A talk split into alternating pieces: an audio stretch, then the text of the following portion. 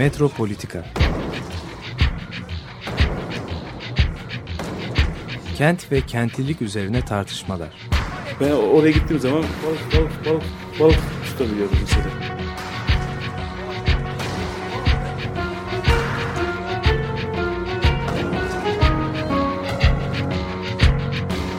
Hazırlayıp sunanlar Aysin Türkmen, Korhan Gümüş ve Murat Güvenç.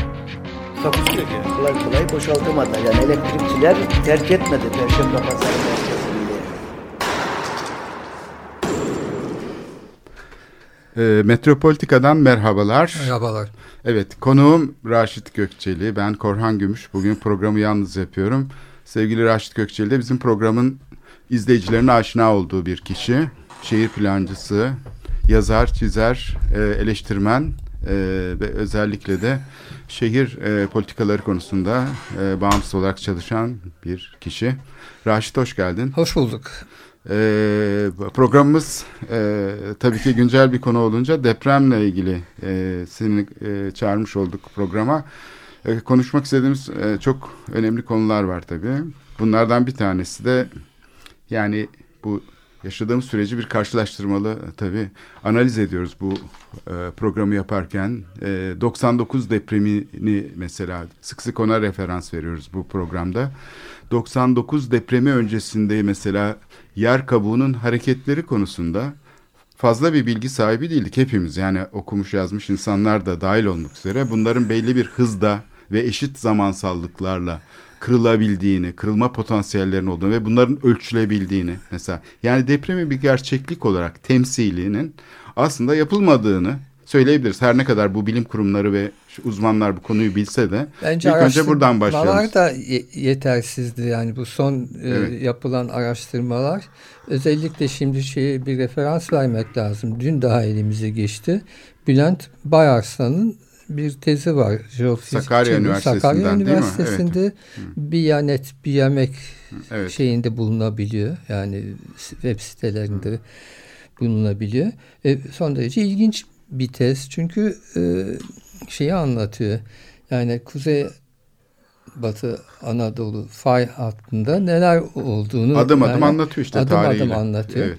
Bir kere yani dünya kabuğunun yani düşündüğümüzden çok daha ince olduğunu yani mesela bir portakal şey temsiliyeti veriliyor orada. Portakal kabuğundan çok çok daha ince yani dünyanın kendisi. Evet, diyor. evet. Yani biz dünyanın merkezindeki biz magmayı evet, üstünde yüzen 5 kilometre ile 35 Evet. kilometre arasında bir takım plakalar üzerinde dans edip duruyormuşuz yani tıpkı mesela. buzlar Evet. gibi buzullar gibi. Şimdi yani. bunu şeyi anlamak Suyun mümkün yani yüzen. diyelim ki işte milattan önce veya milattan sonra kaçtı ya çok e, 2000 bin şeyin başlarında Vezüv'ün e, dibinde Pompei'de antikitenin en lüks en şaşalı şehri kurulu ve insanlar gidiyorlar depremde hep söylüyorlar orada. E, insanların tabii o zaman bu kadar teknik bilgileri falan yoktu ama şimdi var. Şimdi bu durum aynı değil. Şimdi şey çağına girmişiz. Yapay zeka dördüncü endüstriyel devrim çağına girmişiz. Kullandığımız bilgisayarlar son derece güçlü. Güçlü modellemeler yapabiliyoruz. Tamam mı? Dolayısıyla yani bu konularda e, çok net değilse bile çok daha yani e, şey gerçeğe yakın bilgiler elde edebiliyoruz veya öngörümlerde bulunabiliyoruz. Dolayısıyla yani bu raporun ilginç olan tarafı şu başka noktalara geleceğim.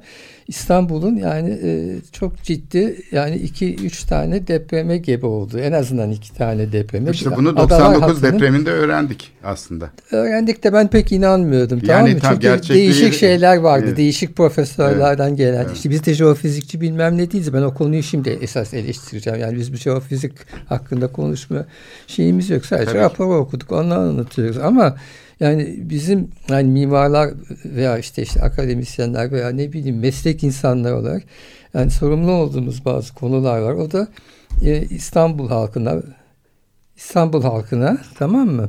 İstanbul halkına e, yani doğru dürüst e, konutlar sunabilmek, doğru dürüst e, yani ulaşılabilir e, yapılar sunabilmek.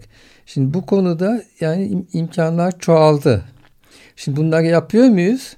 Ve yani ne yaptı yani şimdiye kadar e, şeyler e, diyelim ki meslek odaları akademi işte toplanma alanları azaldı dedi. Onun dışında işte birkaç tane şey eleştirdi. Peki sen ne öneriyorsun? Yani alternatif yani yapı üretim teknolojisi için bir şey üretiyor musun? Nanoteknolojiye girdik. Yeni malzemeler geliyor. Yepyeni malzemelerle yepyeni şeyler üretmek mümkün yapılar üretmek mümkün. Bu yapıların yani e, dayanıklılığı yani şeylere e, sismik şeylere darbeleri çok daha yüksek olabilir. Artı bu yapıları çok daha ucuza üretmek mümkün. Şimdi bu konuda bütün dünyada bir de şey var. E, artık e, sivil toplum organize olmaya başlıyor. Yani o noktaya gelmek istiyorum. Şimdi mevcut yapı şeye izin vermiyor. Yani mevcut yapı yani belli bir kapitalist sistem içinde e, diyelim ki tırnak içinde kalkınma yani istatistiklerine bakıyor. Bir şeylere bakıyor yani e, konut sektörünün veya inşaat sektörünün elde ettiği gelirlere bakıyor. Onun yani gelirin yani e, ekonomi üzerindeki olumlu ya olumsuz izdüşümlerine bakıyor.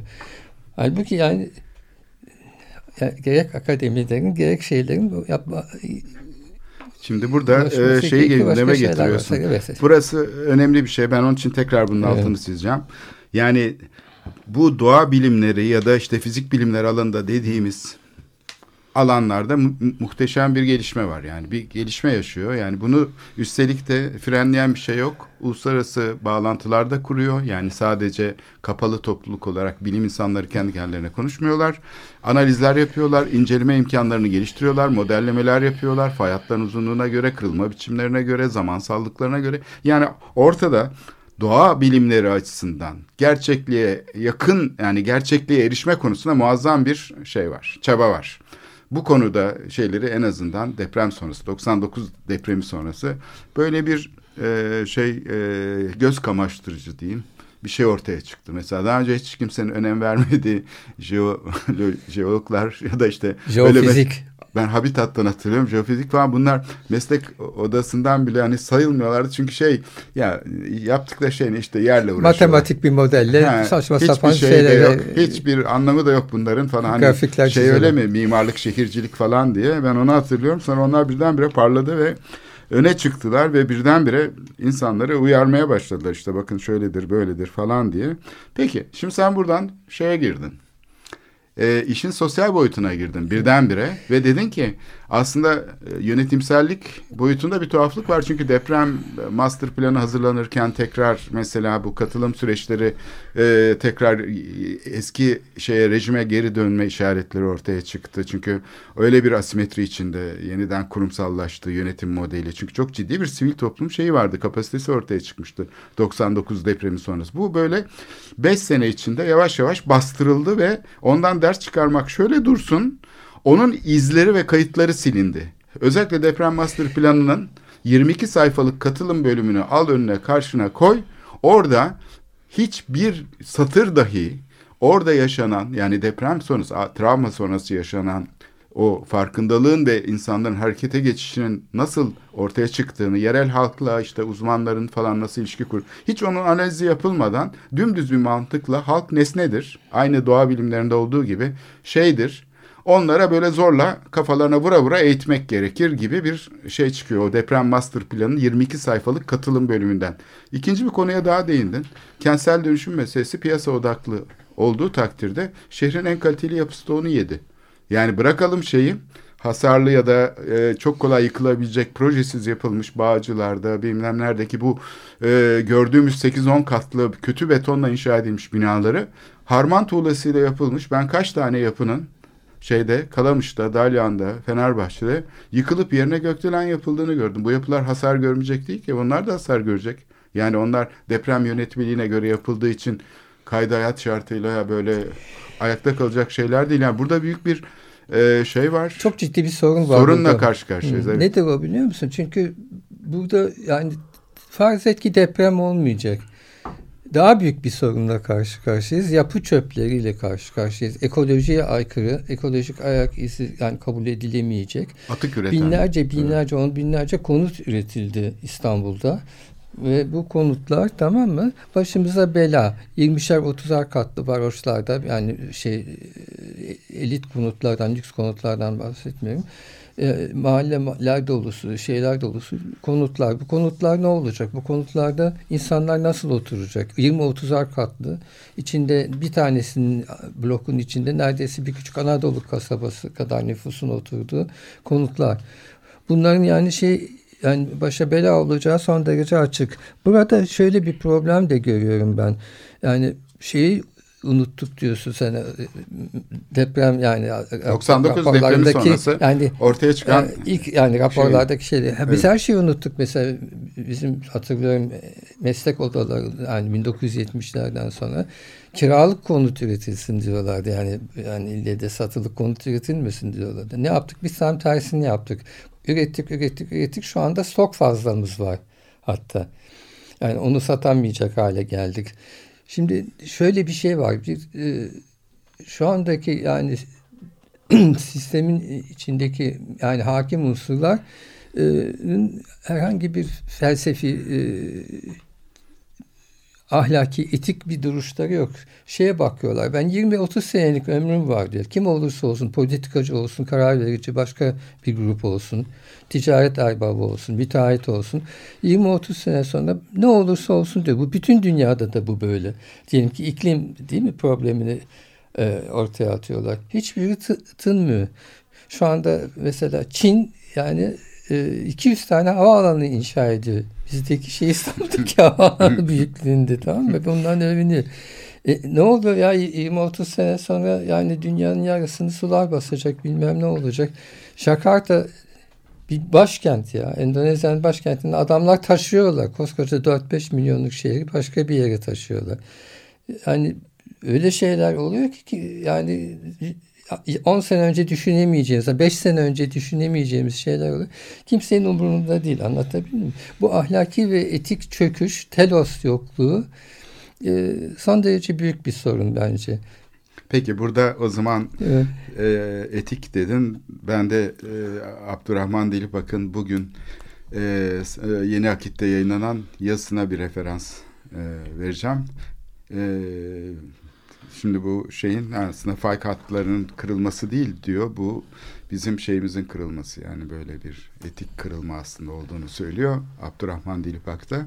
Tabii evet. ayrımcılık içeren sözleri var. Çünkü o kendi inanışının dışında olanları zaten hakikatten sapmakla suçluyor. Aslında bunu bir hakikat kırılması olarak adlandırıyor. Fakat bir taraftan da işaret ettiği bir şey var ki o tarafı önemli. Yani bu sorunun yani deprem denen dış gerçekliğin aslında insanlar tarafından nasıl bir kendi gerçekliklerine dönüştürülüp bir afete dönüştürüldüğünü irdeliyor yazı aslında ve şeye dönük eleştiri var. Yani bugünkü iktidara dönük eleştiri var. Yani işte sözde reform yapacağız, islahat yapacağız deyip dinde şey yolundan sapanlar diyerek hükümeti eleştiriyor. Çürük zemine gökdelenler diktiler. İşte ona yani kentsel dönüşümü icat eden bu piyasa odaklı şeyi e, politikaları, neoliberal politikaların aslında metnin içinde eleştirisi var. Ama daha da önemlisi bizim pozitivist çevrelerin hiç yapmadığı bir şey yapıyor.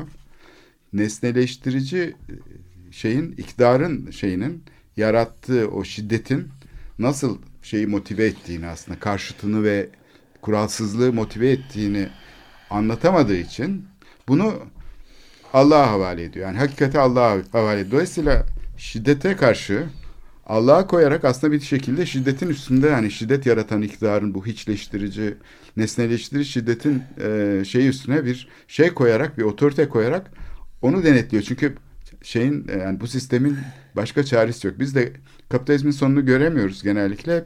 Şeyin sonunu görüyoruz. Dünyanın sonunu vesaire ona dönük şeyler ve unutuyoruz tabii. Gördüğümüz şeyi unutmak gibi de bir zorunluluk ortaya çıkıyor çünkü dönüştüremiyoruz. Şimdi burada etikle ilgili şeyden e, açtın. Peki bu etik herkes için aynı mı? Yani bütün şey mi yoksa farklı roller için ayrı bir şey mi? Mesela meslek insanlarından söz ediyorsun. Meslek insanları mesela bağımlı oldukları takdirde yani mesela şey için farz edelim ki 99 depreminden sonra şöyle bekleseydi insanlar, mimarlar, şehir plancıları, e, sanatçılar ya devlet bir ihale açsın da biz gidelim şu deprem bölgesinde yardıma koşalım. Acaba o ihale içinde o yardım çalışması gerçekleşebilir miydi? Bu soruyu sormamız lazım. Yani kamuyla sivil toplum arasındaki ilişkiler nasıl kuruluyor? Özellikle bu Şimdi yaratıcı kamu işleri sivil toplum söylersin. arasındaki ilişki daima sakat gelişti bu ülkede. Yani e, diyelim ki e, yani tek parti devri bitti 50'de. Çok parti döneme geçtik. 60'ta işte yani bir kriz oldu.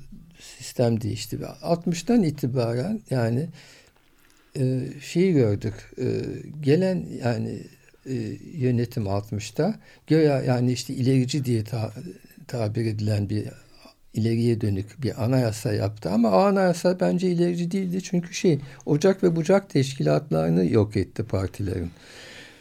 Yani şeyin e, halkın e, politikayla e, doğru yanlış ilişki kurabildiği noktaları azalttı. Dolayısıyla politikayla ilişki kurma şeyi e, imtiyazı diyelim sadece çok pa- paralı olan gruplara e, yahut işte son derece yani hükümet içerisinde işte nepotizm ya işte şey başka türlü ilişkiler içerisinde olan e, ahbap çavuş ilişkileri içerisinde olan, olan gruplara kaldı.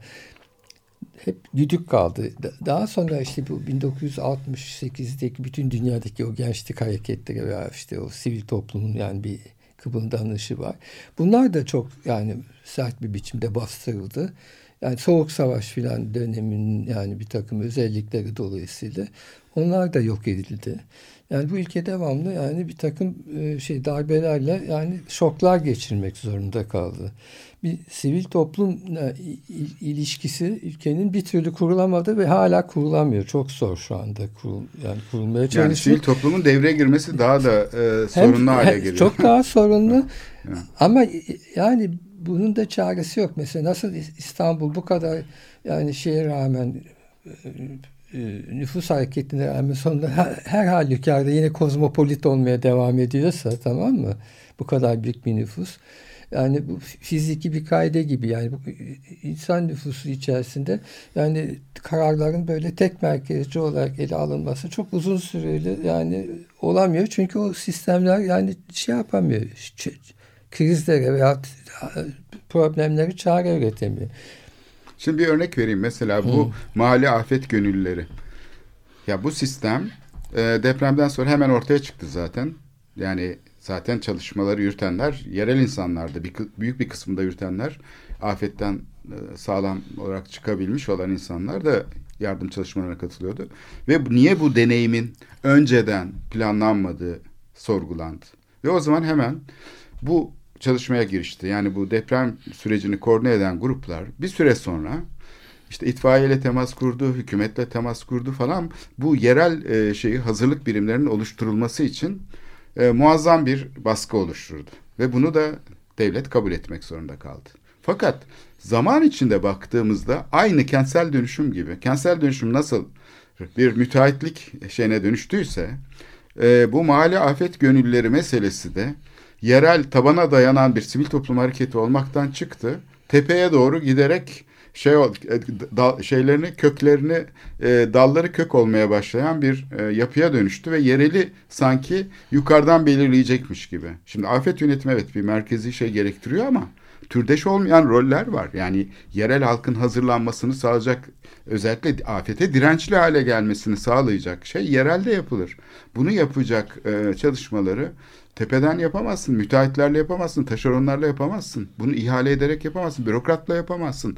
Yani öyle bir teşkilat kurmak gerekiyor ki aslında tam da sivil toplumla devletin işbirliği yapması gereken bir konuyken iş e, şeye gene e, kentsel dönüşüm gibi Bence bu devletin dönüştü. şeyine aykırı yani e, tanımına aykırı. Devlet yani bir- daha çok bir baskı aracı olarak yani yani kendini yani tanımlamıyorsa bile kendini o şekilde yani Öyle zannediyor. ettiriyor, evet.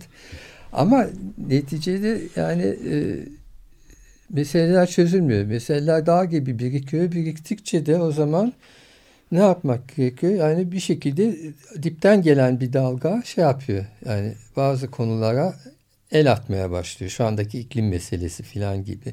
Şimdi yani hatırlıyorum yani şeyde e, yani bu 50 sene önce şimdi 960 pardon 70'lerde yani e, Mimarlar Odası'nın veya bu tür meslek örgütlerinin ve tabii buna bağlı bazı üniversitelerin söylemleri çok daha farklıydı. Kiralık konut üzerine daha çok düşünülüyordu. Başka şeyler üzerine düşünülüyordu tamam mı? Ama şimdi e, bunlardan uzaklaşıldı. Çok daha yani böyle şey te, te, teoride kalan ya pratikle ilgisi olmayan akademik bir takım tartışmalar yapılıyor. Halbuki yapılması gereken şu anda gelen bir dördüncü endüstriyel devrim var. Bir dördüncü endüstriyel devrim olarak her şey değişti. Yani bırakalım yani toplumun genel yapısını. Bir kere nanoteknoloji dolayısıyla malzemeler değişti. Senin kullanacağın yani inşaatta malzemeler değişti. Bunları düşünmen lazım. Yeni konutu nasıl daha ucuza üretebilirim diye düşünmen lazım. Şimdi dünyada bir yeni örgüt işte sınır tanımayan mimarlar gibi Arkitektura Sin Fronteras diye bir örgüt var. Bütün dünyada şu anda sağda solda atölyeler tertipliyorlar. İşte insanlara daha ucuz konut çeşitli Latin Amerika'da, İspanya'da bir takım ülkelerde nasıl üretebiliriz onlara bakıyorlar. Şehirlerin kendi işlerinde işte yani alternatif çözümler aranıyor. İşte bu permakültür çalışmaları gibi, başka türlü çalışmalar gibi. Bütün bunlar tabii ne, neye varacak? Değişik bir makroform anlayışına varacak şeyler. Bu değişik makroform anlayışı o zaman tabii yapıyı ve depremi başka türlü düşünmemizi ge- gerektirecek. Yani bu şu andaki paradigma ile yapıyı ve depremi çok doğru düşünmemiz çok mümkün değil gibime geliyor. Evet bu şeyin e, yani aslında kaliteli yapı stoğunun kaybedilmesi meselesi beni e, epey düşündürüyor. Çünkü gözlemledim Beyoğlu'nda mesela iki sene boyunca sokak sokak çalıştık.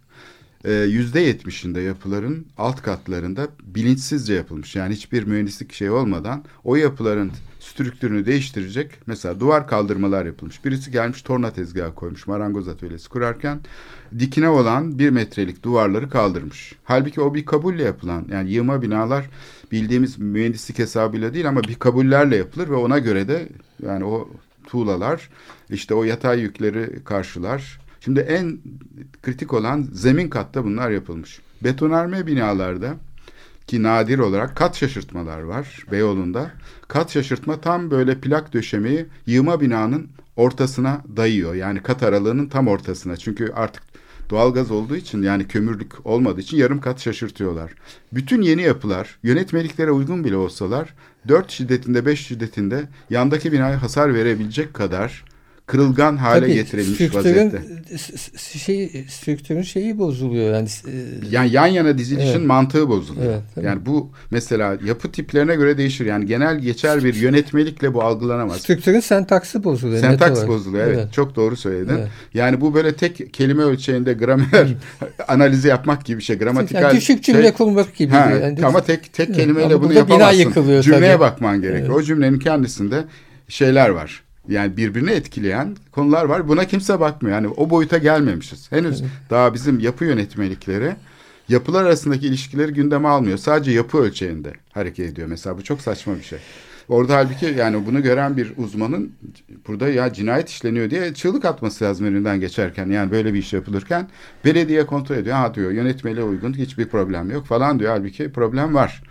E, şimdi bu şeyin e, mesela korozif etkiler yani demirleri paslandıran ve şeylerin içinden hatta patlatan şeyler. Bu genellikle rutubet sorunu olarak algılanıyor. Küf yapıyor, koku yapıyor diye. Mesela insanlar böyle algılıyorlar tabii doğal olarak.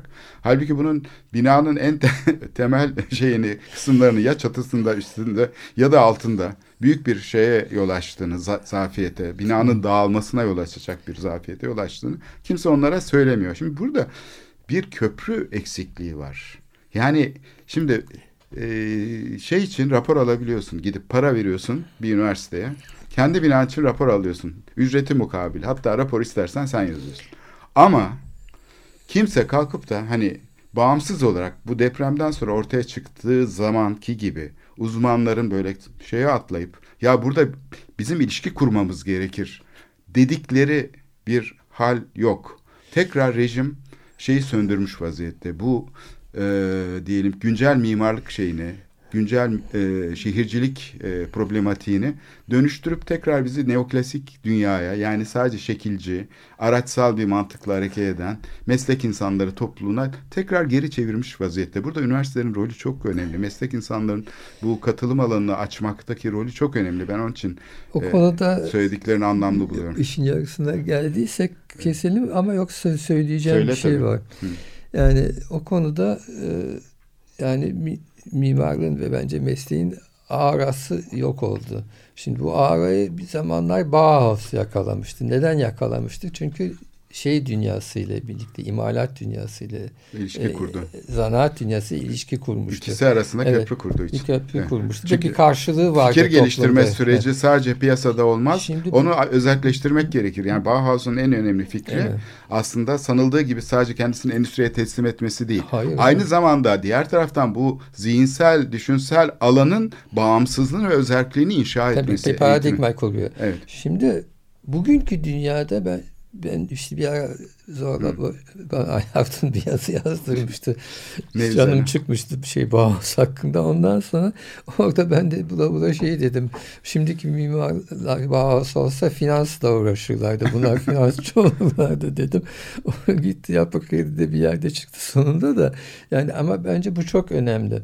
Yani e, şu anda yani finans dünyasıyla tabii şey e, inşaat çok birbiriyle alakalı.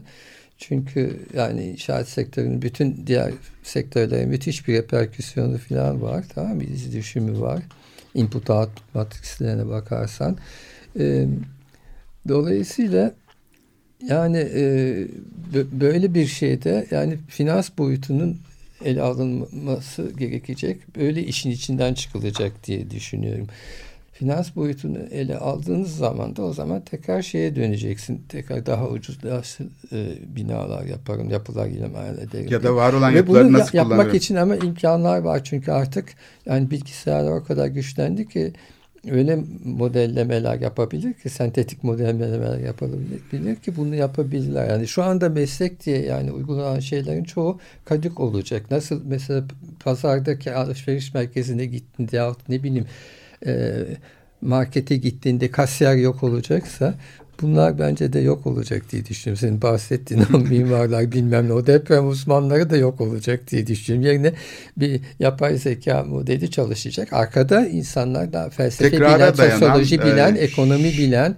e, e, teori bilen, belki teoloji bilen, bilmem bir şeyler bilen insanlar gelecek. Onlar Evet. E, kararlar alacak. Şöyle bir şey belki Evet. söylenebilir. Yani Bauhaus'a falan referans yaptığın için otomatikleştirme süreçleri yok olacak. Çünkü otomatiksizleştirme süreçleri öne çıkacak. Çünkü otomatik şeyler mesela biletçi. E bu hep bilet işte geliyor, bilet koparıyor. So- Onlar ortadan kalkabiliyor. Çünkü tekrara dayanan Evet. işler yani bir şey gerektirmiyor. Ama otomatik olmayan işler diyelim. Yani sürekli araştırma, Karar yeni, yeni yenilik ve şey yani Sentez düşünmeyi. yapmayı gerektiren. Evet, o şeyle temsille Evet.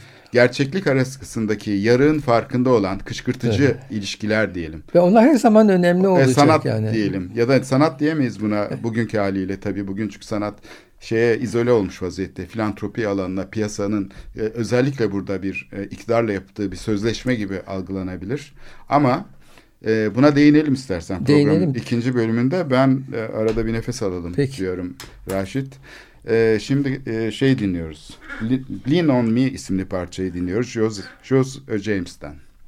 Sometimes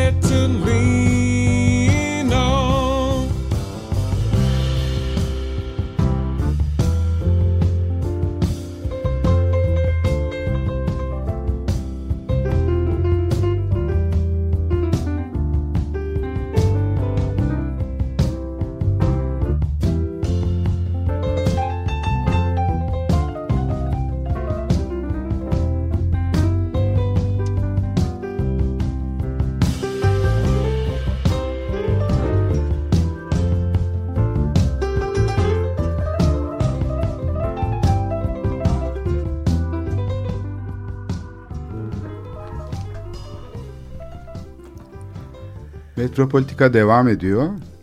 Bugünkü konuğum e, Raşit Gökçeli, şehir plancısı, mimar, aynı zamanda yazar, eleştirmen. E, Raşit demin e, şeyden söz ettik yani bu bilim meselesinden, depremlerin hem zamansallığı hem yer kabuklarının hareket hızlarının aslında orada bir süreklilik var, eşitlik var. Hani hızı sabit gibi aşağı yukarı. Bunlar hakkında bilgi sahibi olduğumuzda aslında depremi yaşamamız gerekmiyor. Yani dep- deprem hakkındaki bilgi sahibi olmamız için biz şimdi 99 depreminde depremi yaşayarak depremi öğrendik. Aslında bilim bize yani e, yer kabuğu parçalarının hareket ol, halinde olduğunu, fay dediğimiz şeylerin nereden geçtiğini gösteriyor. Yani bunu öğrenme imkanımız aslında önceden var. Yani şimdi ben şeyle bir ayrım yapmaya çalışıyorum şimdi. Dilip Akın yazısı da beni etkiledi herhalde sabah.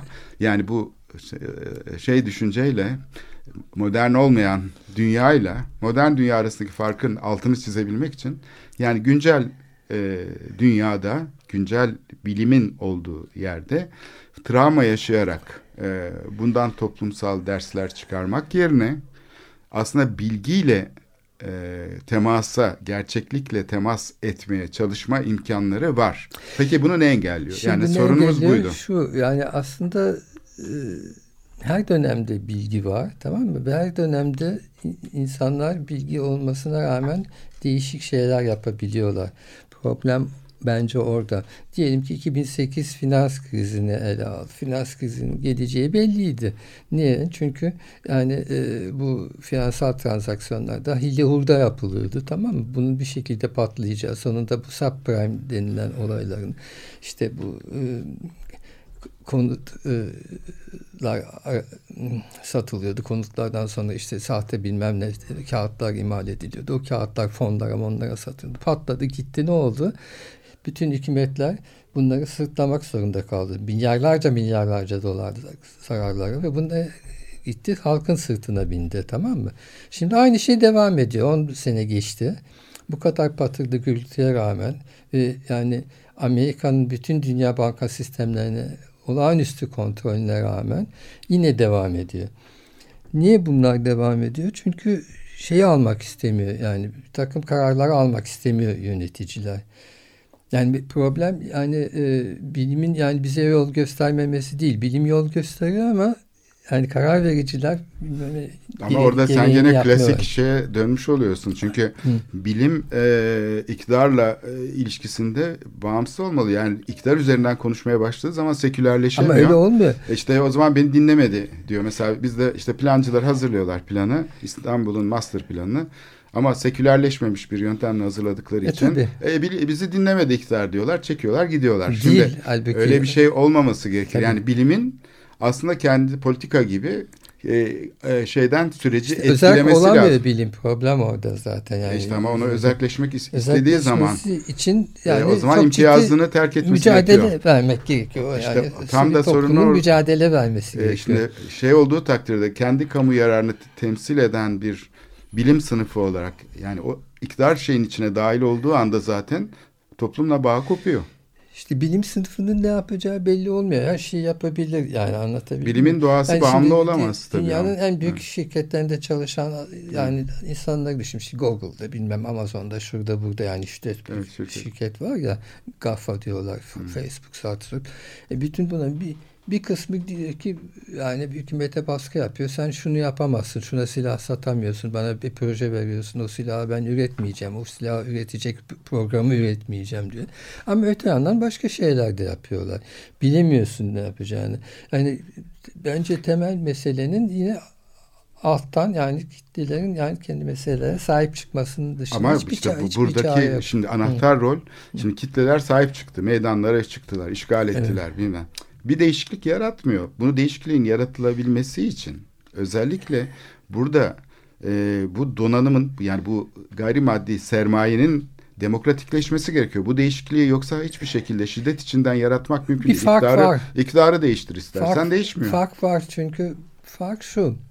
Yani hmm, bilgiye ulaşım çok daha şey hale geldi. Kolay hale geldi. Bu nereden Emin, emin misin ondan? Ben Evet. çok emin değilim. Teknolojik devrimden ötürü daha ko- kolay hale geldi. Yani bilginin üretimi o Evet. kadar eşitsiz erişim şeyleri yaratıyor ki Eşitsiz e, ama müthiş herkes bir uçurum e, olduğunu e, görüyorsun. Mesela ben e, bu şeyde e, mesela şimdi sanat alanına bakalım. Sanat da bence bilimle aynı şeye konabilir. Çünkü özerk olması gereken bir e, şey var.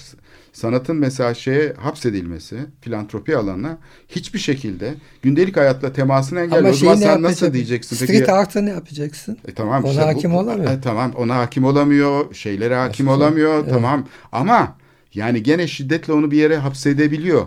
Yani söylediğin şey eğer aa, sanat zaten dinlemiyor e, iktidarı gayet güzel. İşte Sulu Kule projesinde mesela geldiler böyle proje mi olur dediler sanatçılar ve devleti ikna ettiler ve değiştirdiler.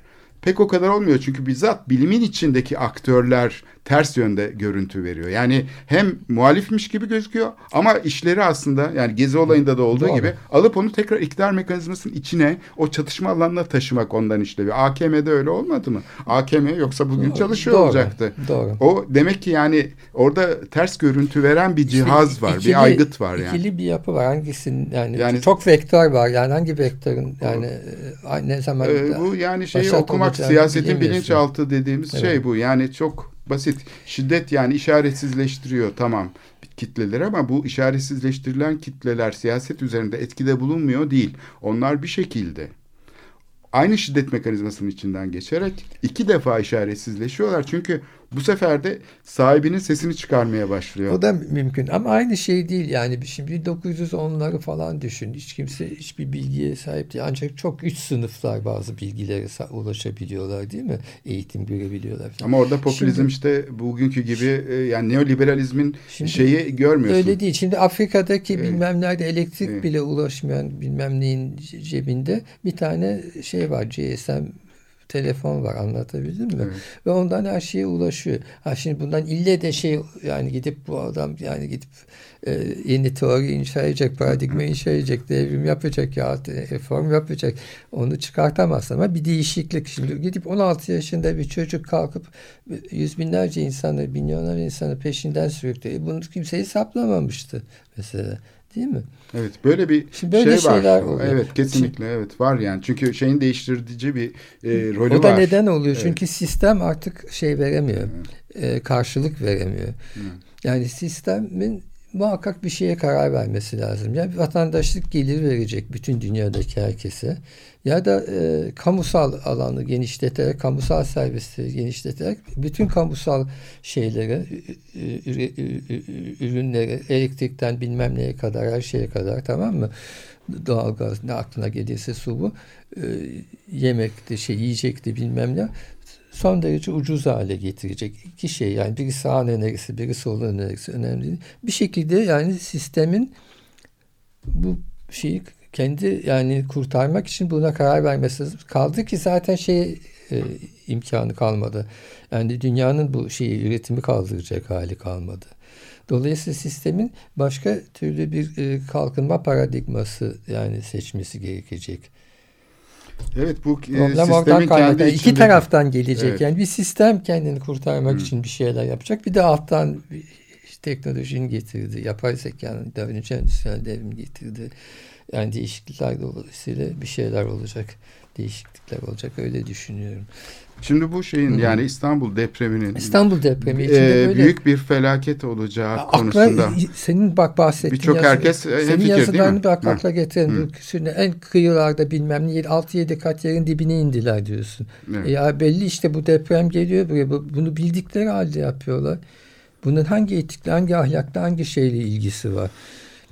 Yani burada Yani bu- e, aslında suçlayıcı bir yöntemle e, konformizm Öngörüsüzlük, e, tedbirsizlik yapılıyor. falan. Bir öngörüsüzlük, Evet. tedbirsizlik her çağda var yani. Birinci Dünya Savaşı'ndaki yani ne bileyim e, imparatorluklar bilmem neler burjuvazi de göremedi çökeceğini. İkinci, üçüncü, birinci, birinci, ikinci Dünya Savaşı geldi. Şimdi başka türlü tehlikeler geliyor. Yine göremiyorlar. Yani burada e, şeyin e, bir, bir- bir aktörleri suçlamanın yerine yani çünkü işte O zaman bir müteahhit suçlanmıştı hatırlarsan. Sembolü olmuştu depremin falan. Böyle günah keçileri çıkarıp işte şu suçlu bu suçlu falan e, işte iktidar suçlu, rantçı çünkü falan gibi kestirme e, şeyler bulunuyor. Aslında burada bir Sistemik, Sistemik bir yaklaşıma ihtiyaç var. ihtiyaç var. O çok Ee, net. evet o, O, zaman yok şu anda. Ne Ee, üniversitede var ne bir yerde. o sistemin e, şeyi yani unsurlarından biri aslında e, şeyin e, yani depreme dayanıklı olan şeyler var. Topluluklar var ya da zamanla bu felaketi yaşayıp mesela ben e, Japon imparatorunun baş danışmanı geldi İstanbul'a deprem sonrası belki hatırlarsın. Tokyo Yaşam Kalitesini Geliştirme Laboratuvarı Başkanı geldi Matsukawa. Şimdi böyle çok önemli insanlar geldiler ve bu insanlar e, belediyeyle tabii temas kuracaklar. Yani ilk önce işte başbakanla falan görüştüler. Bilmem kimlerle görüştüler falan. Sonra İstanbul'a gelip Büyükşehir Belediye Başkanı'yla görüşecekler.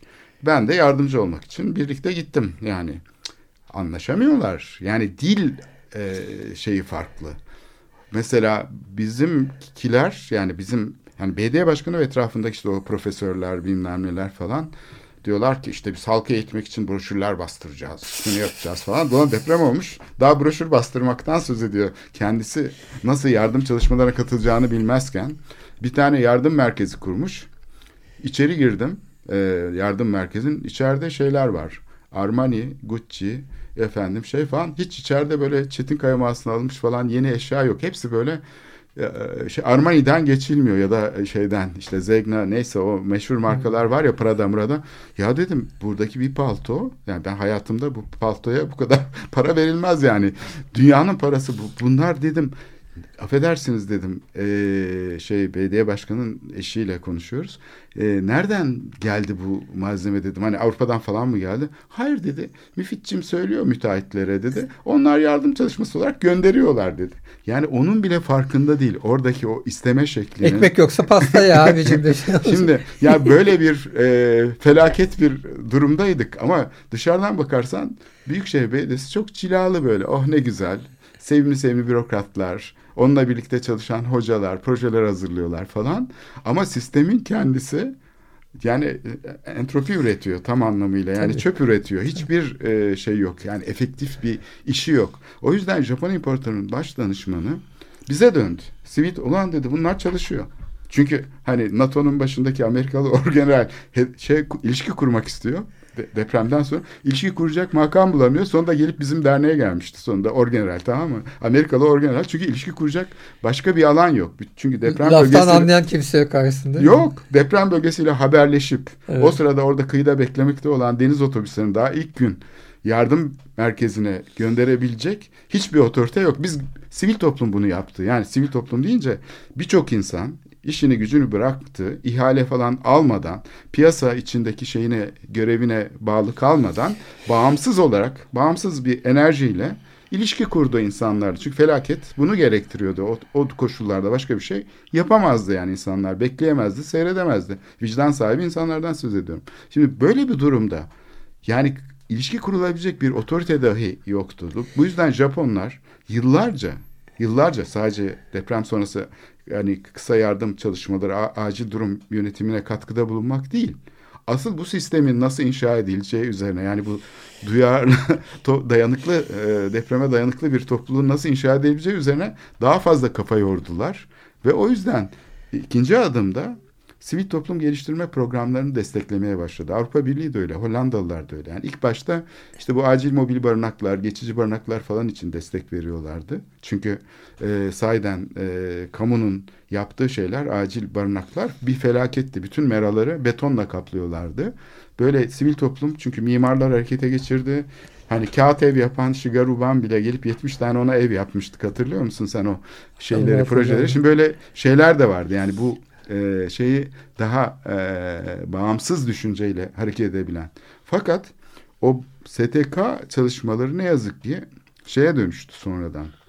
Marjinal bir eğitim ve bilinçlendirme. Yani sonra tekrar o bilim dediğimiz şey kast egemenliğini kurdu, tesis etti ve şeyi kendisini merkeze koydu.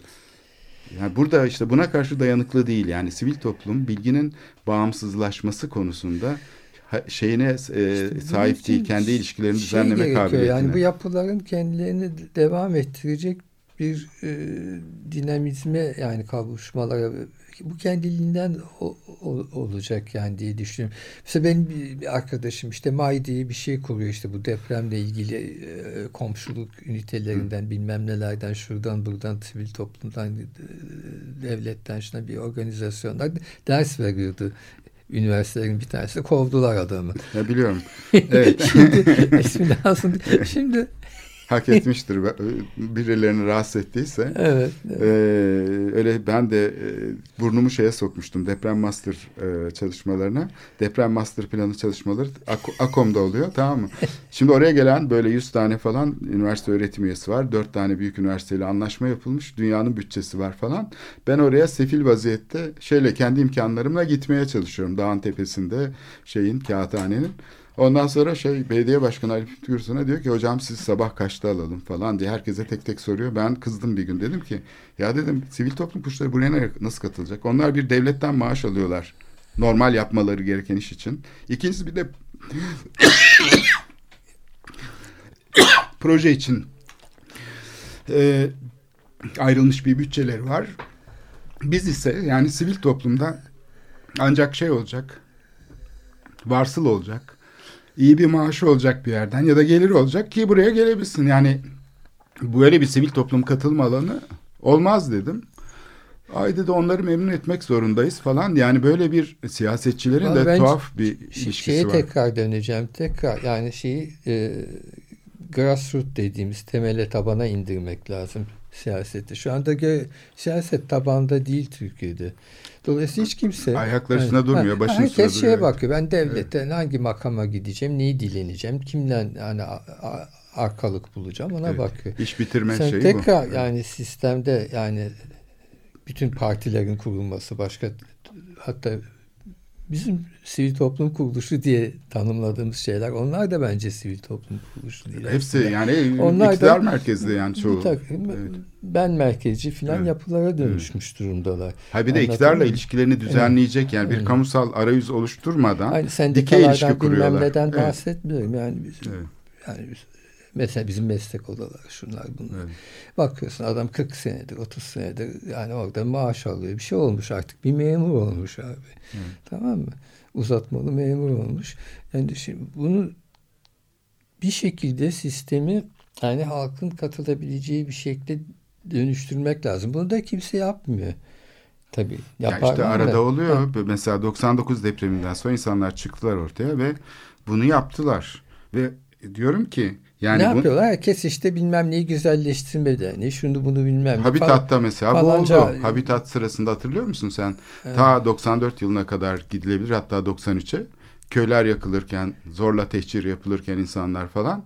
E, STK'lar harekete geçti. Uluslararası sivil toplumla ilişki kurdular. Ve kendi 200 tane STK kendi aralarındaki ilişkiyi kurarak devlete bayağı şey yaptılar. Yani politikanın değişmesini sağladılar. 99 depreminden sonra da 200 tane STK bir araya geldi ve o meşhur tam sayfa bildiriyi yayınladılar. Bütün gazetelerde, Hürriyet'te falan da çıktı. Ertesi gün Cumhurbaşkanı teşekkür etmek ve müdahaleyi durdurmak zorunda kaldı. Yoksa devlet müdahale ediyordu. Yani aslında bu bağımsız gücün e, yatay ilişkilerini güçlendirerek devletle karşılaştığı modeller var. Dünyada da zaten bunun üstüne kurulmuş vaziyette. E, Dünyada zaten çalışmaları. insanlar böyle yani Evet. bütün bu ş- şeyler böyle yürüyor. Bu işte Architectura Sin Fronteras dedi mesela bir tane bir örnek bunlardan sadece bu İspanyollar falan yapıyor Evet. bu işleri. Yani insanların katılımını sağlamak lazım. Bu muhalefet partilerinin varsa eğer Türkiye'de bir hangi bir muhalefet grubunun kimse onlar onların bu konuda kafa yormaları lazım.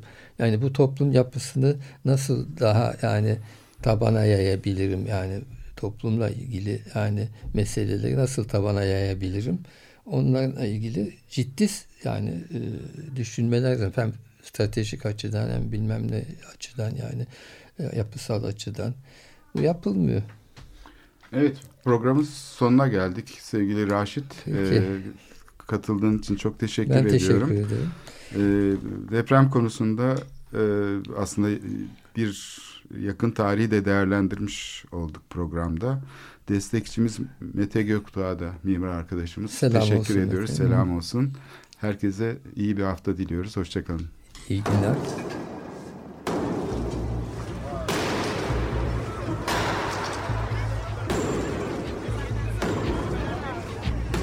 Metropolitika Metropolitika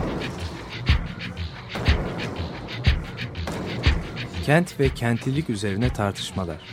Ben oraya gittiğim zaman balık balık balık balık tutabiliyorum mesela.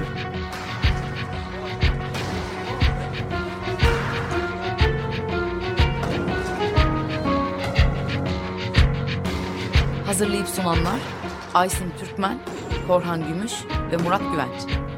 Takusu yok yani. Kolay kolay boşaltamadılar. Yani elektrikçiler terk etmedi Perşembe Pazarı Açık Radyo program destekçisi olun. Bir veya daha fazla programa destek olmak için 212 alan koduyla 343 41 41.